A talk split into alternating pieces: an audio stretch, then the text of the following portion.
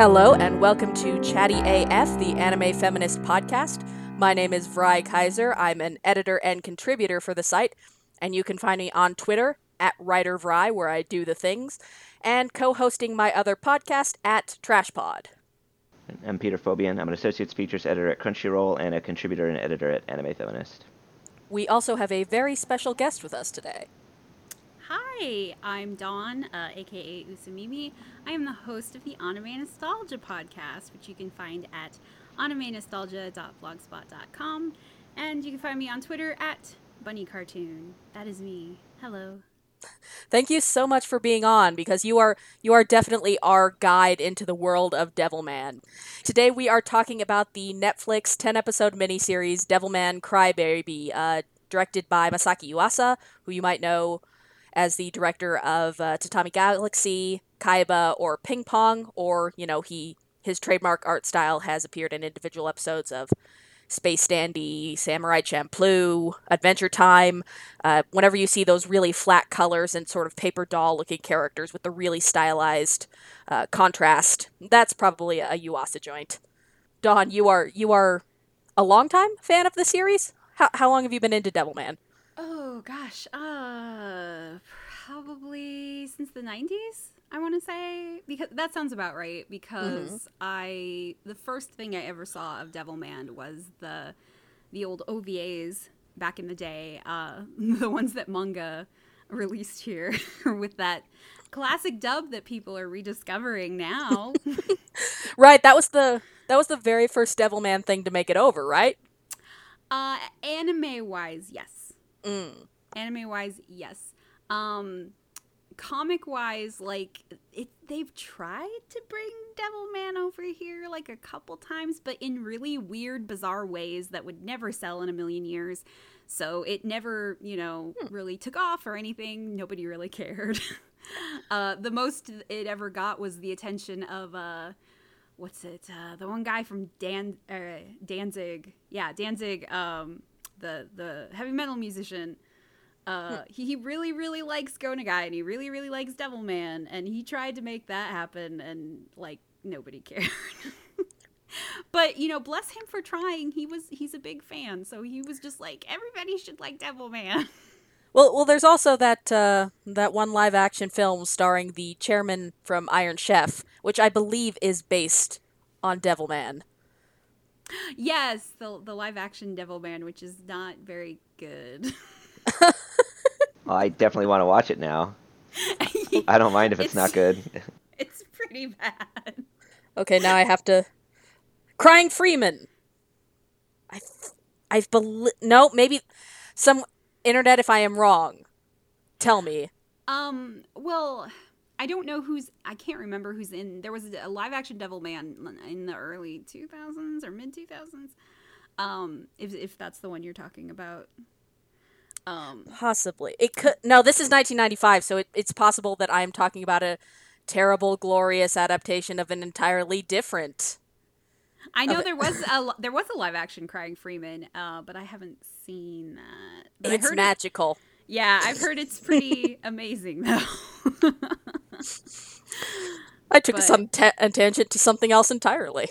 Uh, well, I mean, it kind of it kind of works with you know Devil Man because uh you know uh, crying Freeman he cries all the time after he kills somebody.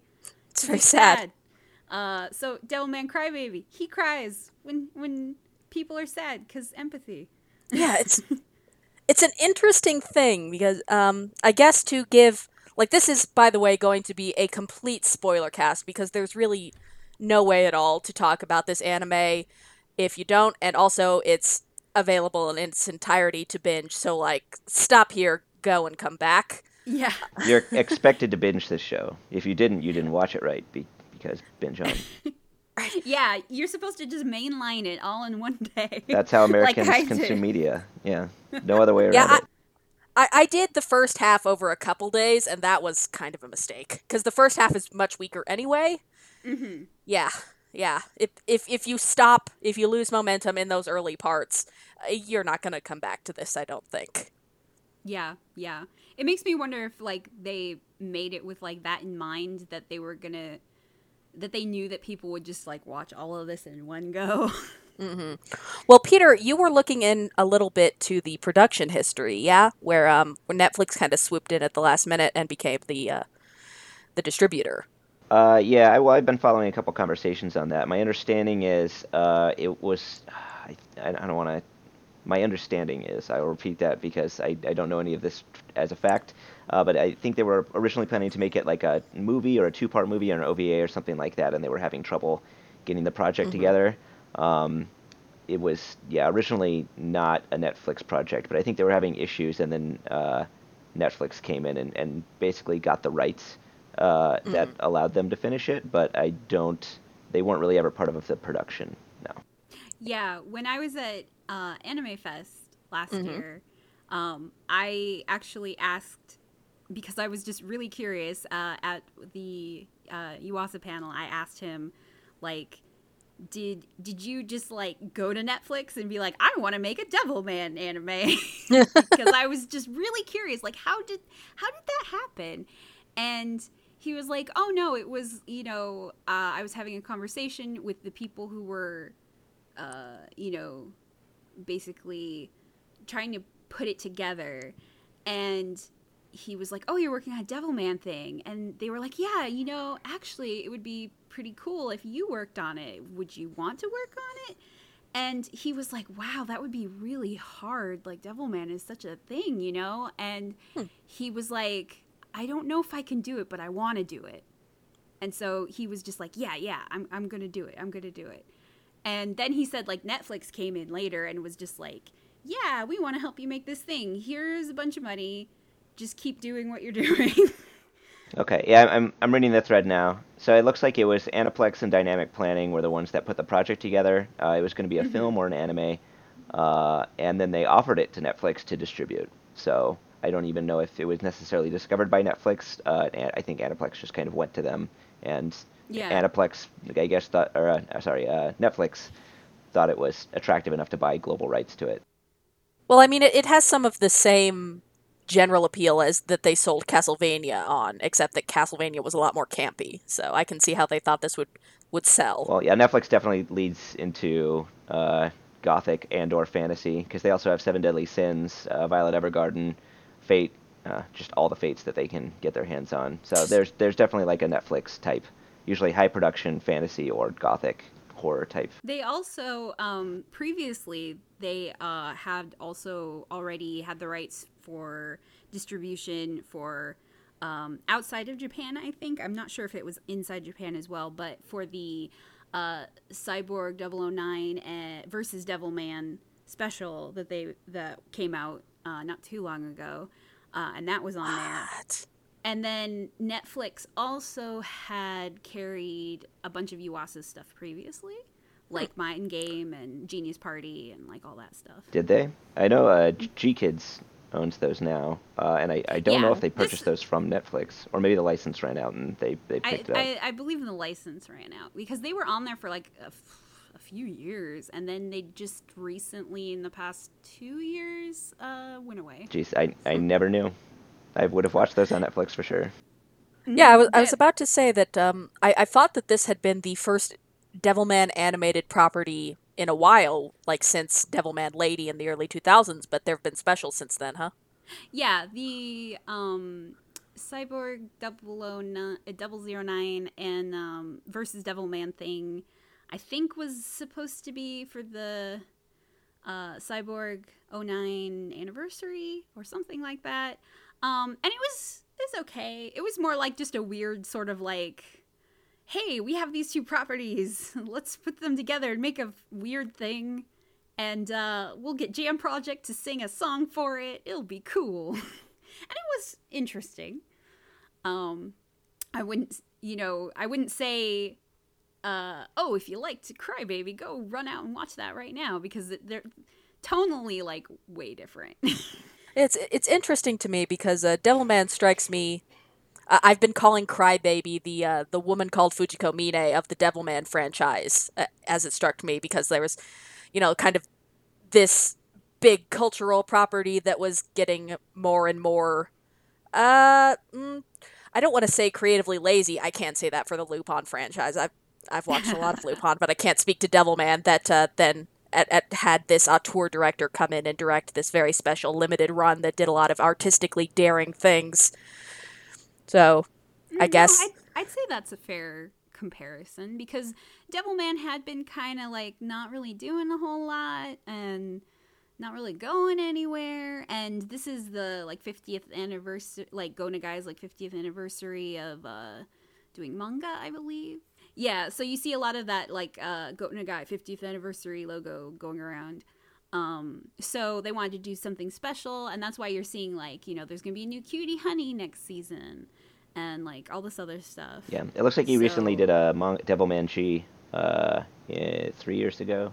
So he recently did another manga for Yeah, the yeah. franchise. Yeah. Uh, and I think it was uh was it Devilman Grimoire that manga came out for the 40th anniversary uh, about 10 years ago. So like you know there's there's stuff that's been coming out, but it's just not been like you know selling like hotcakes or anything like that.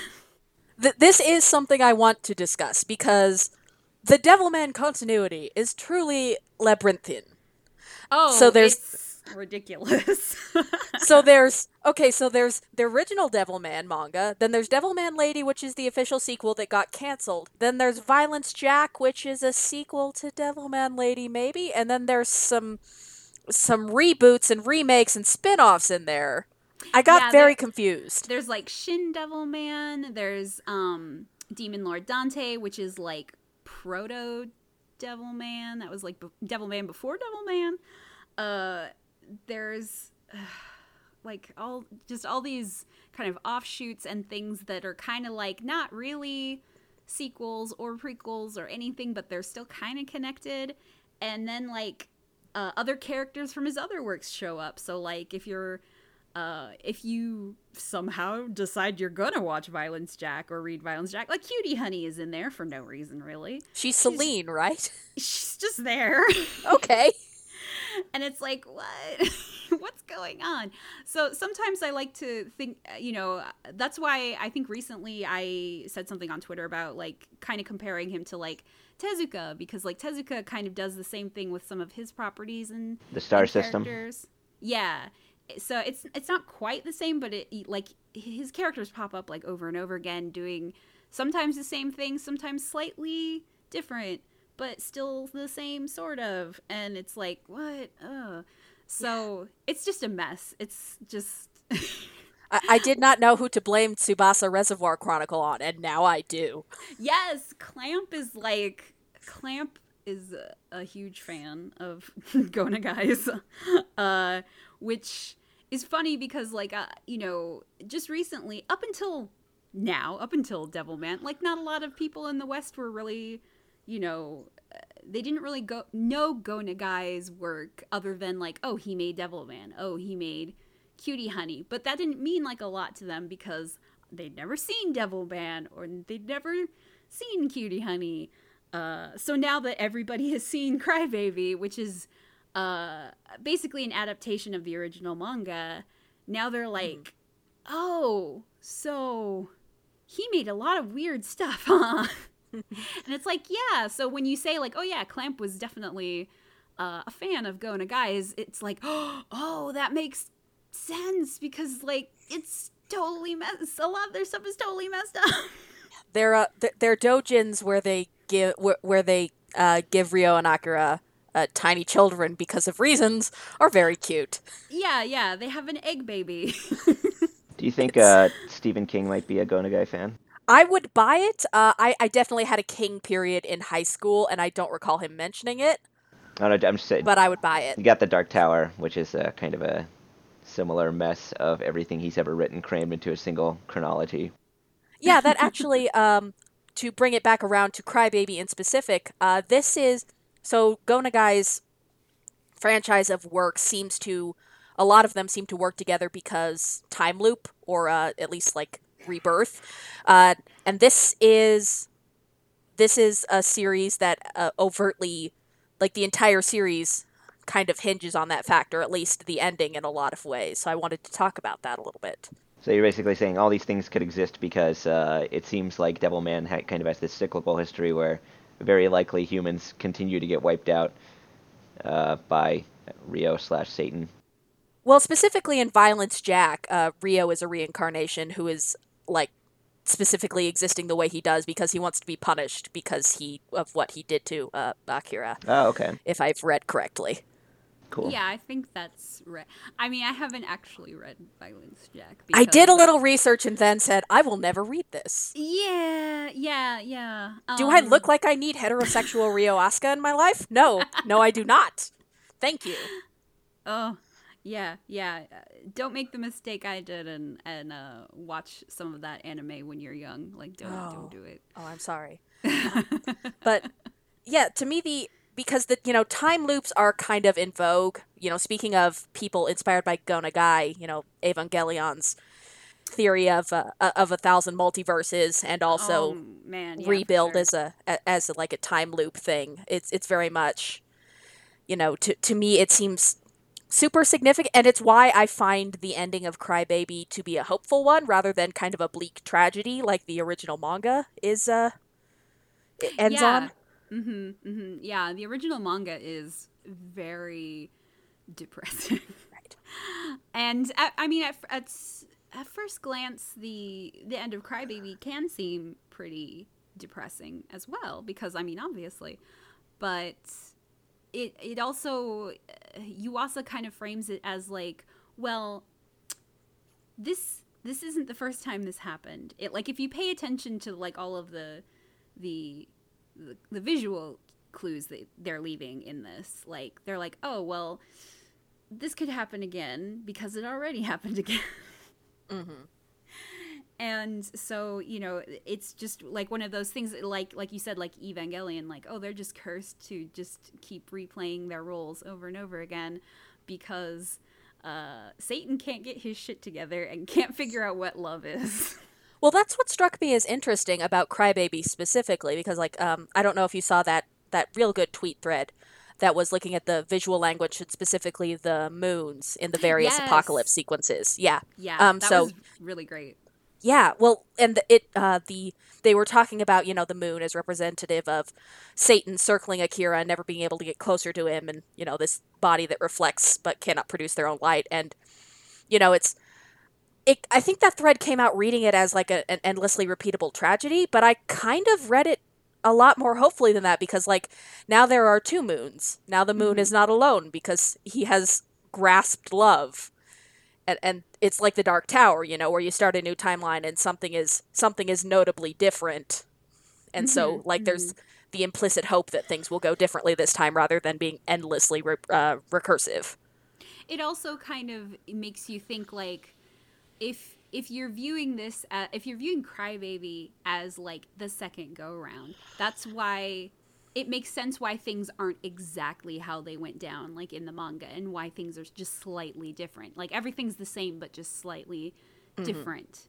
And so you're like oh okay if i look at it this way Right. that makes perfect sense Well, and like the the mere decision to end it on the Earth being destroyed and coming back again, rather than I think I looked up the last the last page of the manga is just Ryo looking up, and uh, and the angels are there, and then that's the last panel. yeah yeah like oh geez like we're fucked aren't we That's some bleak shit. It's but like uh, th- that's uh, one of the reasons why uh, I feel like Crybaby. I want to go back and rewatch it again a second time because I feel like because of the way it ended, it would really you would get more out of it with a second viewing. I think. mm-hmm. just to sort of pick up more on those sort of things that you might have missed. I mean, also because like it just goes at breakneck speed, so yeah, it's it's boy that mm, that first half is rough. that first half is rough. It, it's like I, I have a lot of respect for what the I, I feel like um, once it gets into the second half and the uh, the track meet, it really has like a firm idea of what it wants to do and and a, like a thrust in a character. Although Ryo's arc has some bad pacing, um, but that first act is a lot of like it's the monster of the week uh, kind of things, Yeah. and and Mhm. especially Miki is so very like objectified and sexualized in like a super gross and non-necessary way. It's uncomfortable. Yeah, there's a lot of things that are uncomfortable about Devil Man in general, uh, and in this one too. Yeah, it, Um, it's because like it's not that I'm like you know I didn't mind the orgy scene in the premiere or or anything. Like I I'm fine to an extent with the fact that this is clearly a very overt story about adolescence and sex and violence and like Mm. the driving forces of humanity or whatever you know Mhm. human id. But there's just there is something very very weird in like the photography arc being a lot of us getting to see Miki naked while while he rec- rescues her and she's unconscious but then her arc in the second half of this series is that is about how she's very pure that she's this very pure and sexless you know figure it's Mm. it's this mm, weird She's like a uncomfortable savior, duality basically. right yeah and, it, and it's it's coded as as her being this very pure madonna kind of character hmm hmm Yeah, I don't Which- like. I uh, in retrospect, I was thinking about a lot of different plot points that just kind of, and I, I don't know if this was necessarily because it was rushed, but I, I just almost eh, they felt confused or contradictory, like the whole Taro turning into a demon thing. I'm not quite sure how he got possessed because that kind of defies the logic that they set up for how people got possessed in the first place. Uh, that that one kind of made sense to me because like they have those I, I found them mildly irritating in an awe the precocious kid is watching porn kind of way, but at least it makes sense as a through line that because like he is absorbing this societal violence, he becomes a like he, he becomes a mindlessly consuming demon, which then becomes a slightly mixed metaphor because our our demons a metaphor like okay, Devil devilmen are a metaphor for marginalized and oppressed people, um, uh, but mm, Yeah, it's it's it's kind of frustrating at times because like at, at times a lot of the premises in Devilman, like every version of it, even the original one, feel like kind of paper thin, like they're just barely holding on together. Um, and I think part of it is when when Go Nagai like originally made this manga, since Crybaby is basically like an adaptation of the manga. Um, he was writing it basically week to week. He didn't really know where it was going or how he was going to end it. Uh, up uh, up until I think he said maybe halfway through when he first when he first started the manga, it was uh, a collaboration between um, uh, was it Toei that does the anime, um, who did the original anime. Uh, they were basically like, okay, we want to use a bunch of your ideas to make this show, and he was like, okay, here's my ideas. And a general idea of like what the characters are like and like their story and stuff. And they were like, okay, we're gonna make this anime. And then they made the anime, he made the manga. Oh, was it So it simultaneous? was- the manga came like started like just before the animated. So the anime is like kind of similar, but goes a completely different so it's like the opposite of Revolutionary Girl Utena. yeah, yeah, where the the anime is like really kind of like safe and and super sort of- kid friendly, yeah. and yeah, and more family friendly because it played at like I think eight o'clock at, at night or something. It was like an eight p.m. time slot, uh, and it was more of like almost like a tokusatsu hero sort of thing, uh, where you had a monster all the like every week, and like Devilman had to fight him, and he had like you know super special powers. He had Devilman punch and Devilman kick and Devilman beam and and all that stuff. Um, whereas like in the manga, he was like, yeah, it's gonna be this weird horror story where like I don't know for a couple chapters, like he's gonna fight demons, and then I'm gonna just take it in a completely different direction. So I feel like when Yuasa was like, yeah, I want to do a pretty faithful adaptation of the manga, like that kind of lends to the pacing problem because the pacing of the manga is really all over the place. Yeah, that's. I mean, I get. It's one of those things where, like, well, this is definitely one of the better cases of a fan of something ma- made an adaptation of it, but Right. also I'm not sure that the original source had really poor problems figuring out what story it wanted to tell early on is a thing you desperately need to carry over to an, an adaptation 50 years later. Yeah, and I think that was part of the problem was like, you know, he was like, "Well, I want to make it like a faithful adaptation because I really like it because he said he was a huge fan. He really enjoys Devilman. Mm-hmm. Um, but uh, like you know, that that poses the problem. Like, how do you do faithful adaptation? And I think he tried and succeeded mostly pretty well, but it still does have like the pacing problems and uh, sometimes you can't keep the the the rules of the the devil man and the demon and stuff like straight because I don't think even Go Nagai really knew what he was talking about. Yeah. Or just like so, thematic dissonance, like uh, Miki's speech scene where everybody hugs Devil Man, and then they get in their cars, drive to her house, and burn her at the stake, which just felt weird. I mean, that's it's not subtle at all, but also it's like I see you're doing a hilarious, uh, hilariously obvious duality of man thing. Okay, anime, fine. Yeah, yeah, pretty much.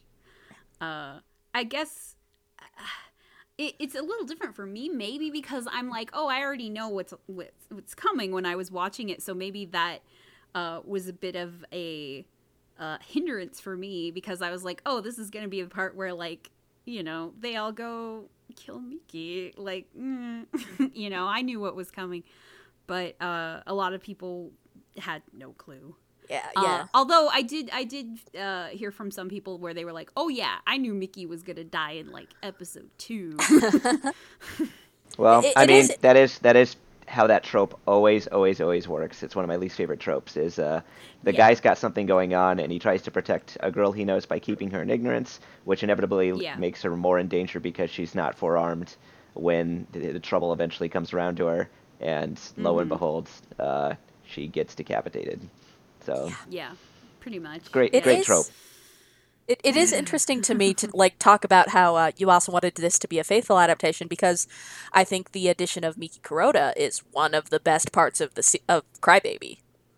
Yeah, I, I I feel like the things that he did add to it really sort of lend themselves well to what he felt were like the really strong parts of Devilman, mm-hmm. which are like obviously like war is bad and you know uh, the uh, the whole like duality of man thing like you were talking about earlier mm-hmm. and all this other stuff that you can you can really sort of dig into thematically uh, when you're sort of picking apart the things in original Devilman. Mm-hmm. And so I really appreciated that I was like, okay, he he kind of knew what was going on and he felt like he had some more to add to this and some more to say and sort of like update it with some more timely aspects, mm-hmm. which I appreciated. Yeah, yeah well, cause, like it's like Miki is Miki is just a great character. I guess I should call her Miko. I feel bad because she's so mad about it. This fictional character is so mad about being called Miko. but for for ease, we will just call her Miko. Um, but it feels so necessary because I think Yuasa was aware that maybe if we make the only not straight character literally Satan, that in our story about like marginalized people, maybe that's a bad thing that we shouldn't do. Well, there was the other track runner too, who ends up joining the villains as well. Yeah, Kota. Mm-hmm. Oh my God, Kota would be unbearable if if Miko did not exist. Like, I, I find him tolerable as a sort of tragic, pathetic figure, um, because there is also Miko being this very heroic figure, and um, you know, Ryo mm-hmm. doing his thing. Yeah. In com- combination with the hopeful ending, but yeah, God, Miko is good. Except for except I don't know why we needed the the weird rape masturbation scene because early early Crybaby has issues that could have been streamlined. yeah. yeah, I didn't. Yeah, that that that, that, that felt was... weird. I didn't because they had that scene earlier, and then she admits her love for Miki near the end. I I I kind of wondered about that too because I was like, I feel like there must be something behind that, but I can't quite really grasp what he was going for with it, especially the whole donkey noise thing. Oh that, yeah, yeah, that was oh that was weird. I like I don't know why they were making that comparison, Uh, yeah. And like they called her Animal out like lust, twice or three times. Yeah, yeah, it was weird. She kept Like, getting called out for making donkey noises, like three different people. I'm I was, I, I was just like, okay, there there has to be some sort of reasoning behind this, uh, but I am at a loss. Like I I'm, I cannot think of anything. It's it's so weird that in like this very exploitation gore show, I- I'm fine with all the sex and the gore, and except like you could do without basically like ninety nine percent of the non consensual shit, and it would be fine. It would be fine. I also feel like if they had just left, if they'd left that part out Mhm. and just had the part near the end where Miko was like, "Oh, and like I really loved you," Mhm. I feel like that would have been a stronger uh, without the whole, you know, Right. weird donkey noise. Yeah, that part I, I can't figure out what they were trying to accomplish with it later because they they I mean she met that one guy and he did the rap and then uh, I actually don't know what Died off screen. I don't even know what happened to him because you, it's sort of implied that he died at the club, but then was that him yelling uh, at the police that his old friends had a gun uh, I, in the no, store? I think he died off screen because they they you, you get a close up of his severed fingers and you can see his tattoo on him. Yeah, but that's after the scene. I mean, that looked like him, but for some reason he wasn't with Miko, uh, but he was in the same store. That was him, right? But I, all I know, I, I just know to call him Butterfly Guy because I don't remember his real name, which is kind of funny because that was that was his big deal. Was nobody could remember who he was. um, but yeah, then I guess he dies sometime after like shit starts getting dystopic because you see his severed fingers later on when I guess Miko's just kind of wandering around from house to house um, Mhm. during her disappearance. It's it's really yeah. That, that's one of the things that in retrospect I'm just like, what was what was going on there? It felt like that scene was supposed to get that's what got the gangsters on Mickey's side, but Mhm. just kind of the the narrative engineering around it kind of just created more holes than it helped to to fill. Right. Yeah, it's it, it I've seen uh, a bits uh, bits here and there of discussion around how um how Crybaby versus like the original Devilman handled this this concept about like you know demons as fear of the next generation. And I don't I can't really speak so much to the to the manga, but it feels like Yuasa's version is definitely trying to grapple with that by you know having these gangster characters where who are voice acted by actual rappers in the Japanese rap scene. Um, and you know very prominently including queer characters as the devil men who who are able to grapple with these demons and use them to become stronger. And I, i'm not it, it's it's a little bit of a shaky metaphor in places but it, it feels like it's something he thought was important and really wanted to grapple with that these are things because it's so primarily like the military and adults and whatnot who start who start the panics. Yeah, yeah. Well, I mean, you find out that the adults are the like the the authority figures are the demons, and they're telling everybody that you need to not trust these people who don't conform to society. Uh, w And then the you know the cameras turn off, and all of them turn into monsters. Uh, so yeah, I think he was kind of a yeah, not very subtle. well, yeah, yeah. It was a it was a kind of uh, what do you call that? A heel turn on that idea, and I mean very intentionally.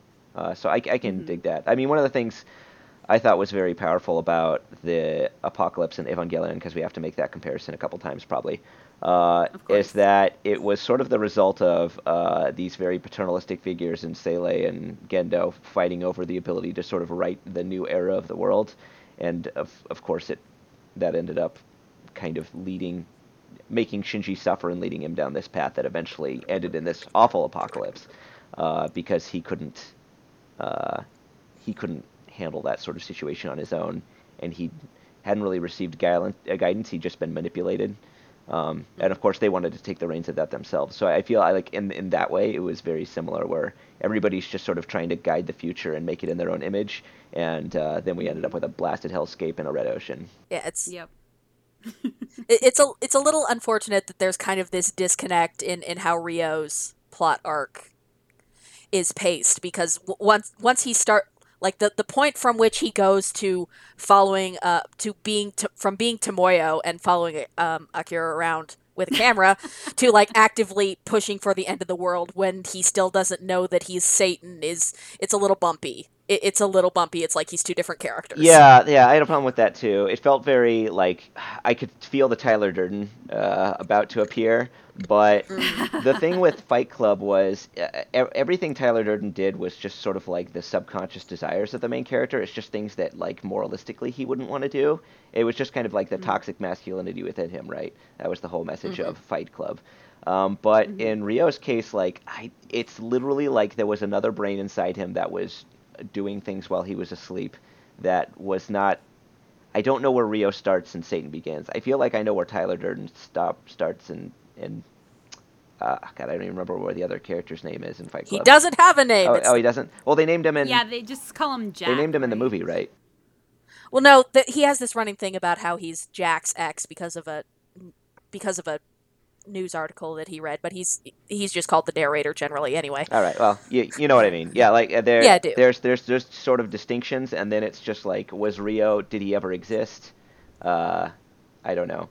But uh, even even Well, then, I get the feeling that all of that would have happened even without, because he said demons were starting to appear before he got there anyway. Would the result have been any different whether or not Satan existed? Well, in other versions, it's um Ryo the person died and Satan took over his body, right? Ah, I would get that. Like if Satan was just using him as a vessel and then kills him when he doesn't need him anymore.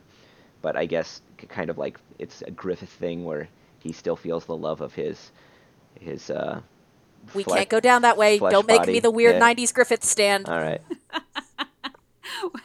I, I was just thinking earlier today, are we going to start seeing Ryo did nothing wrong? Oh no. It's already happened. Ryo did a Oh. lot of things wrong, and I like the gay Satan. Oh, fandom is circular. Yeah. I mean, this uh, crybaby kind of proves it with the with the end of Evangelion ending. There. I don't know. It, it, I, Uh. I know you said the ending was kind of hopeful, but I really felt like the story is just kind of about the death of hope, even with Yuasa's changes. Like it seemed like it was just sort of snuffing out every hope there could have possibly been. And and Satan's whole deal was he was trying to, uh, I guess, fight God because God was this calculating, callous, uncaring being in the sky, and then God ended up not helping mankind and just glassing the planet after the fact anyway. That was interesting to me actually because, as I gather, like in in, the anime, Ryo talks, uh, Satan talks about he came to Earth and he discovered demons, and he liked that they were so like simple and straightforward, you know, in their emotions. But in the manga, he talks about like being mad if I am done my research correctly like like being upset that these were creatures who were made by God but were rejected and I don't know why that was changed because it seems like the former version would fit in really well with what Crybaby was doing. Yeah, that was uh, the way the first half like portrays Ryo, like you were saying, was was really different than the original uh story. Like in the original story, he he basically goes to Akira and explains exactly what he wants to do to him because he's like "Oh, after all this research and all these things, like this is what's going on. These are what demons are, and this is what's happening. But if we told people, they would panic. It would be anarchy. It would be awful.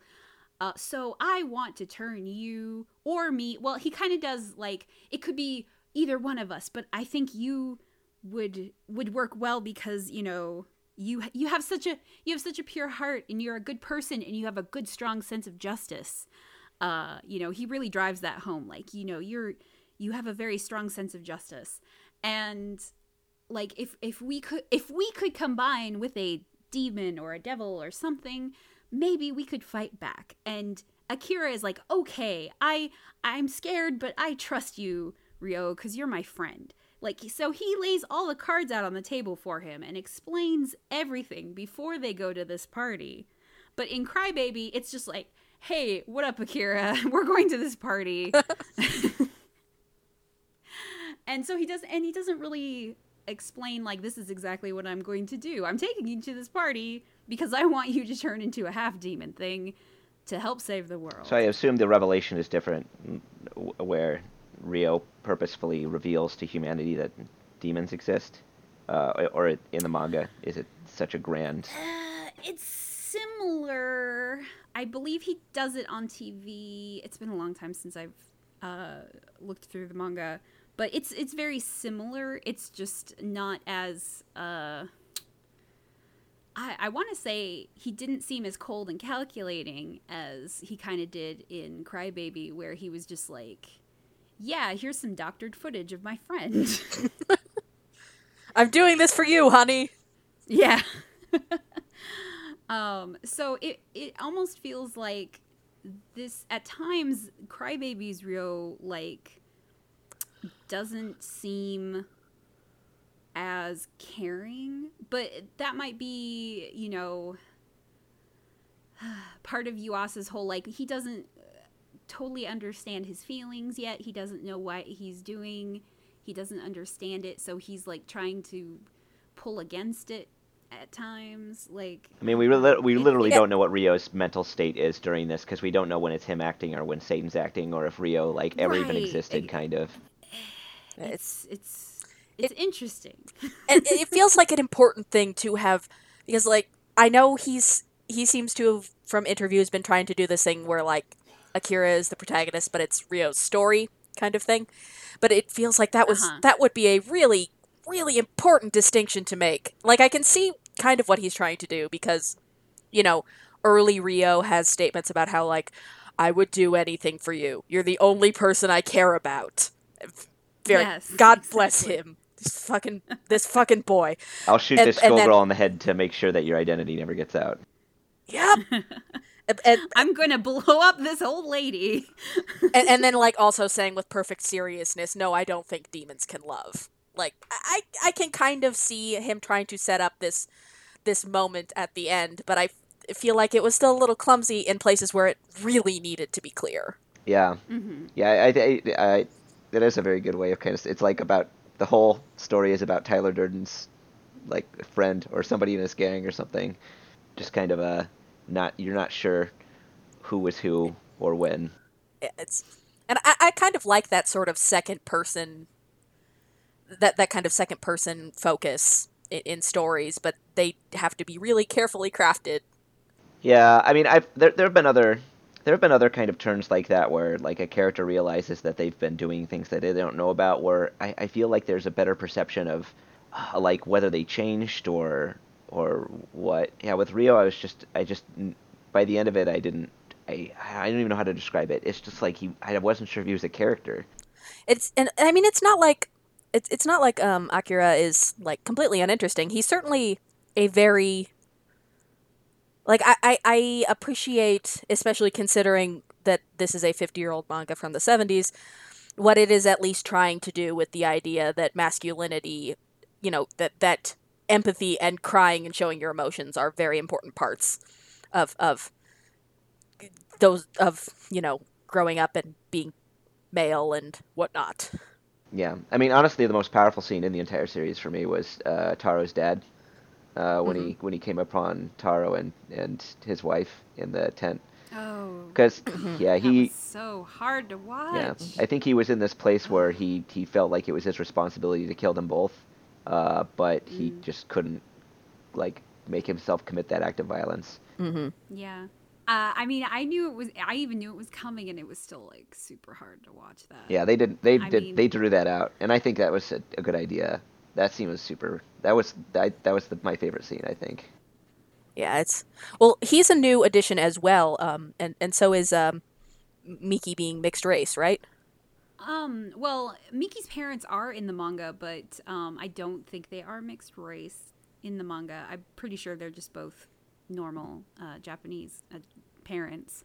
Um, but the way it plays out is not nearly as emotionally impactful as it is in Crybaby. Right. Well, and I've I've heard a lot of um, you know, the the talk of being a of hafu is is also a really really rough experience if you're living in Japan. So that also Mm, yeah. I mean I mean I, I'm sure it's partly so that they can have really ham fisted conversations about Christianity because God, this Yeah. this fucking story bless its heart, but also it, it's a way of, of making Miki part of this group of outsiders. Um, and it's hmm it's nice and this this goes nowhere in particular, but I really really love the scene where where the two Mikis have like this really joyful moment of connection right before they fucking die. Yeah. But also all my Yeah. tears. Oh, the the the baton, the passing the baton. Oh, God. yeah, I love that analogy up until it hit Ryo, and it was just like Yeah. I what. God, that broke my heart. It was so sad. Yeah. Uh, it was so well done, though. It it was a great it was a great way to kind of tie all of them together. It was, I, I think. Although I don't know, I think when Mickey died, th- that's when the show lost me personally. Uh, I I felt like that's when they basically just said because uh, there was another sort of like narrative leading up into this. It was kind of like.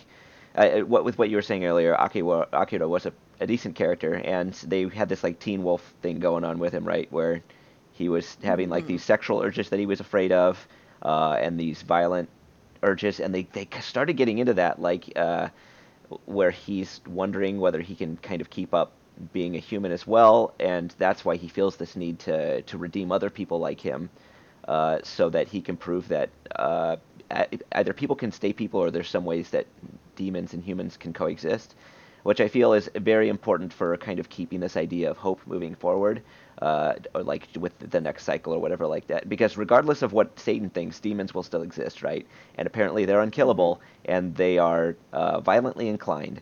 Uh, and have the ability to possess humans. So there's literally uh, no way that the demons will ever, ever, ever go away. Uh, so having this idea that uh, they can kind of coexist and having Ryo sort of or Akira kind of prove that at least before Satan's influence ends up fucking everything up, I think would have been kind of a strong indication that like maybe the next time around the humans and demons can find some sort of way to or I don't know the, the, demons can be defanged and they can live alongside one another or I don't know just some way of solving this freaking demon problem. Uh, and and I felt like since that was sort of pushed under the table with this like evolving Ryo into Satan situation, it kind of led to this sort of apocalyptic scenario where kind of the only one left was Mickey, who was sort of, uh, or Mickey and Akira, who are these representations of like altruism and, and basic human goodness.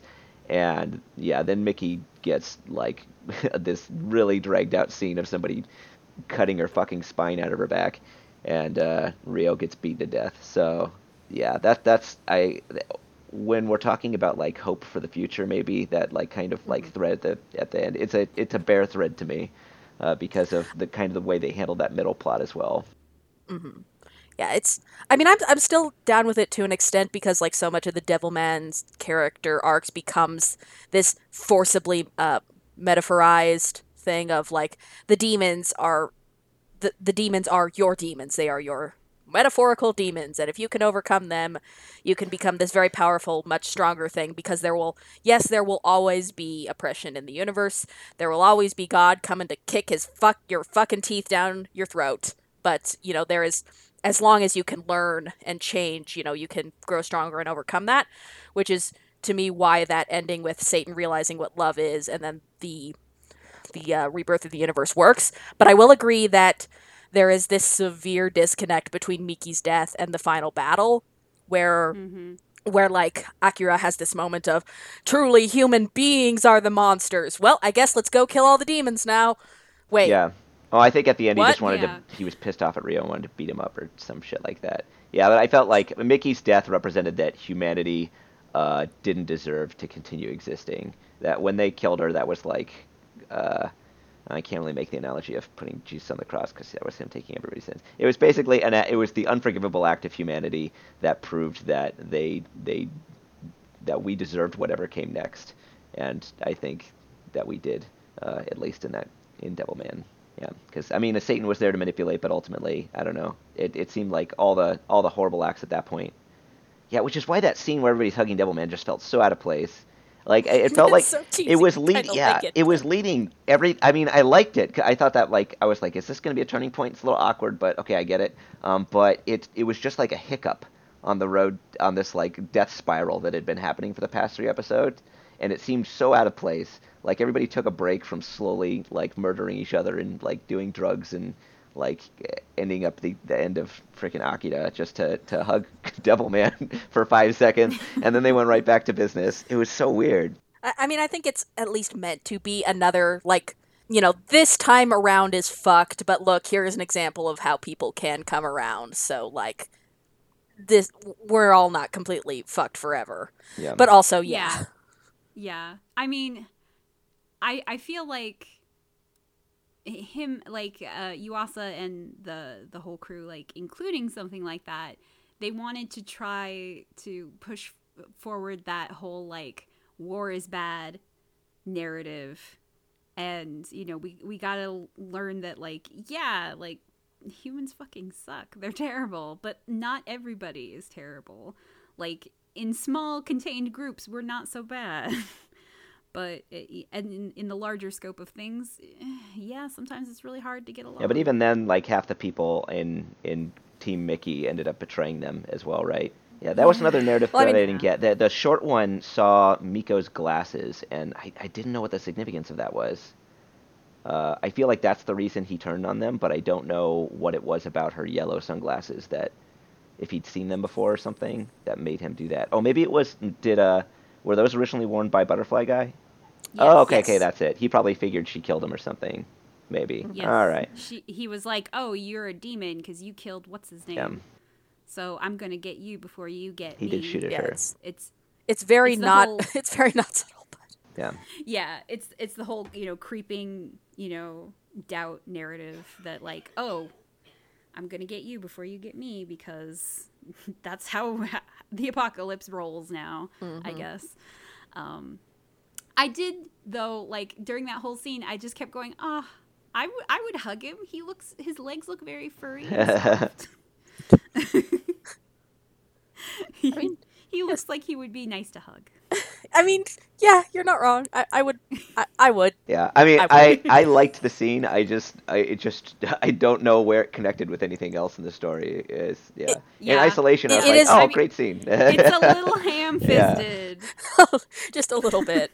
Like I, I, on the, But- wa- like I can see like we wanted to contrast this with the violence as ham-fistedly as Mhm. possible, but also like there was there was no other place you could put this in here. yeah, I guess Yeah, uh, yeah. I, I agreed with the, you the that placing was a little weird. uh, Yuasa Mhm. was trying to make a more optimistic outlook. I just, it, it Mhm. felt Mhm. like there were two or three changes that he made uh, that- that didn't really, that felt awkward. I guess. Yeah, it's yeah. I, I I think the, the Crybaby keeps brushing up against the fact that it's it wants to make a hopeful version of a very bleak story, um, Mhm. and and it's it both wants to inject that, but also it eventually is code by needing to follow the narrative beats. Like everybody has to fucking die. Yeah. Which is interesting because like I've read things like I believe in uh, a long time ago there used to be somebody had posted this this uh this big thing that Go Nagai had wrote for the bilingual version of the Devilman manga where he he ended what he said with like he uh he had hope for the future uh, and I think that was something that maybe like Yuasa kind of took like literally like you know maybe this is something that like I should run with like hope for the future but it's it's kind of hard to like you said it's really hard to sort of fit that into that sort of story because it it doesn't seem very hopeful at times and sometimes you wonder like is that really something that fits in with this story but it's interesting to see how he tried to mm-hmm. to make more of a uh, more of an effort to put that in there than Go Nagai ever did. Yeah, it's definitely. I think it's definitely going to be a your mileage may vary kind of case. I, I am, I am. It's it's an uneven project on the whole, but I am super glad for his audition um, additions because like there are certain things that would be unbearable in the year of our Lord 2018, like uh, like the sad death of of of Akira's hetero love interest at, at the hands of the machinations of of literal gay Satan as they go off to their final tragic battle where everybody dies and then he cries about it. yeah, I I didn't really know what to expect when uh, he said like, "Oh, it's going to be true to the manga. It's going to have the manga ending."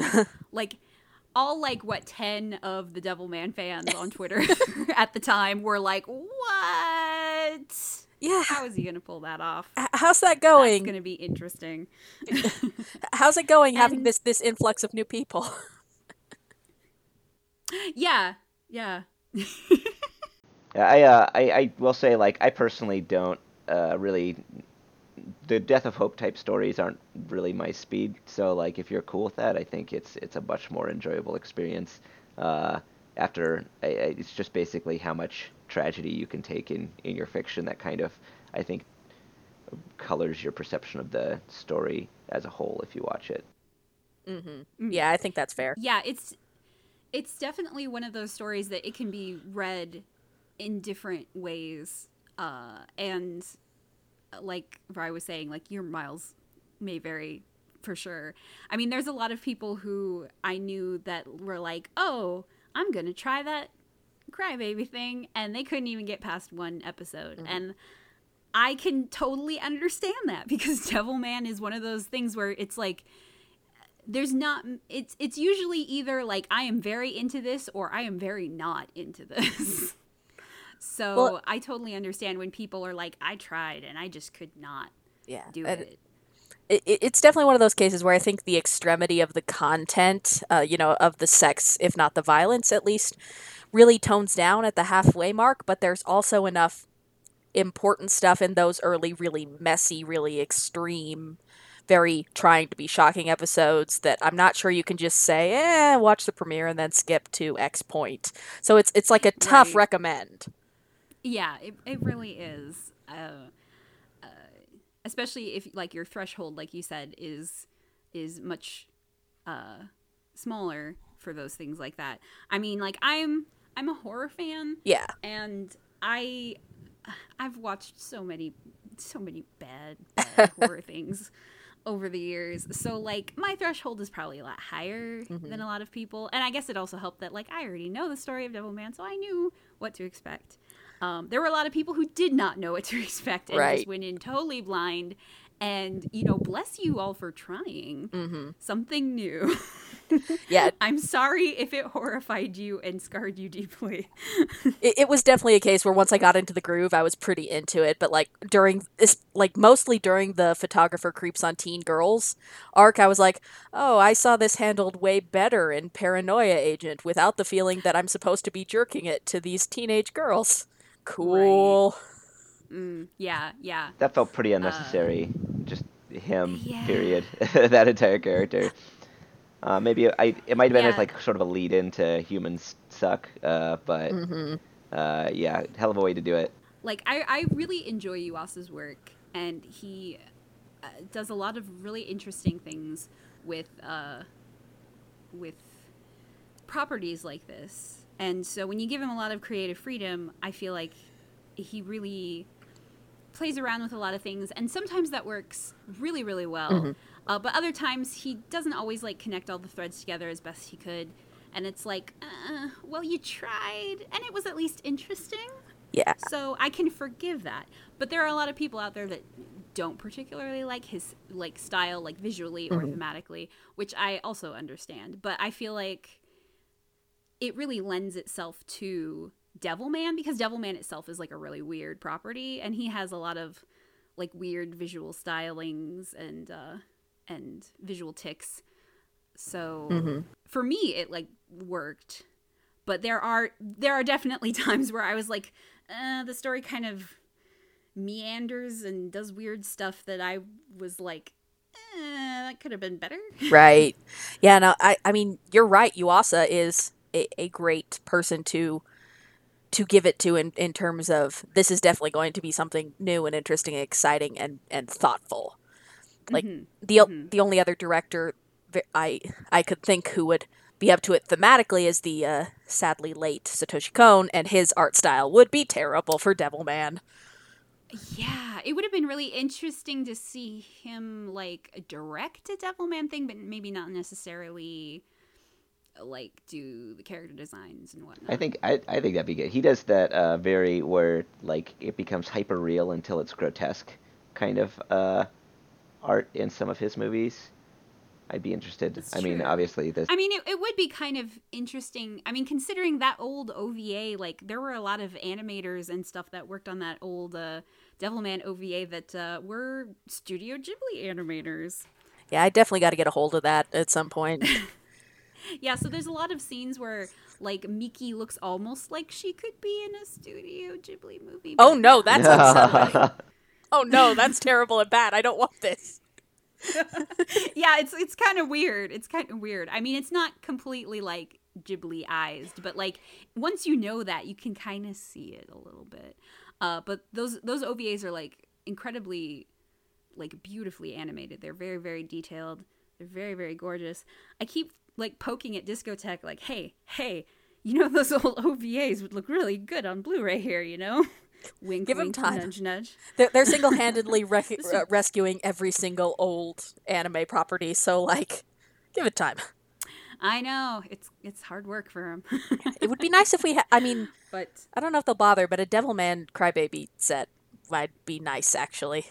I hope that Netflix puts out a Blu-ray of uh, Crybaby, and it would be great if they had like some like director commentary on there or Oh something. yes.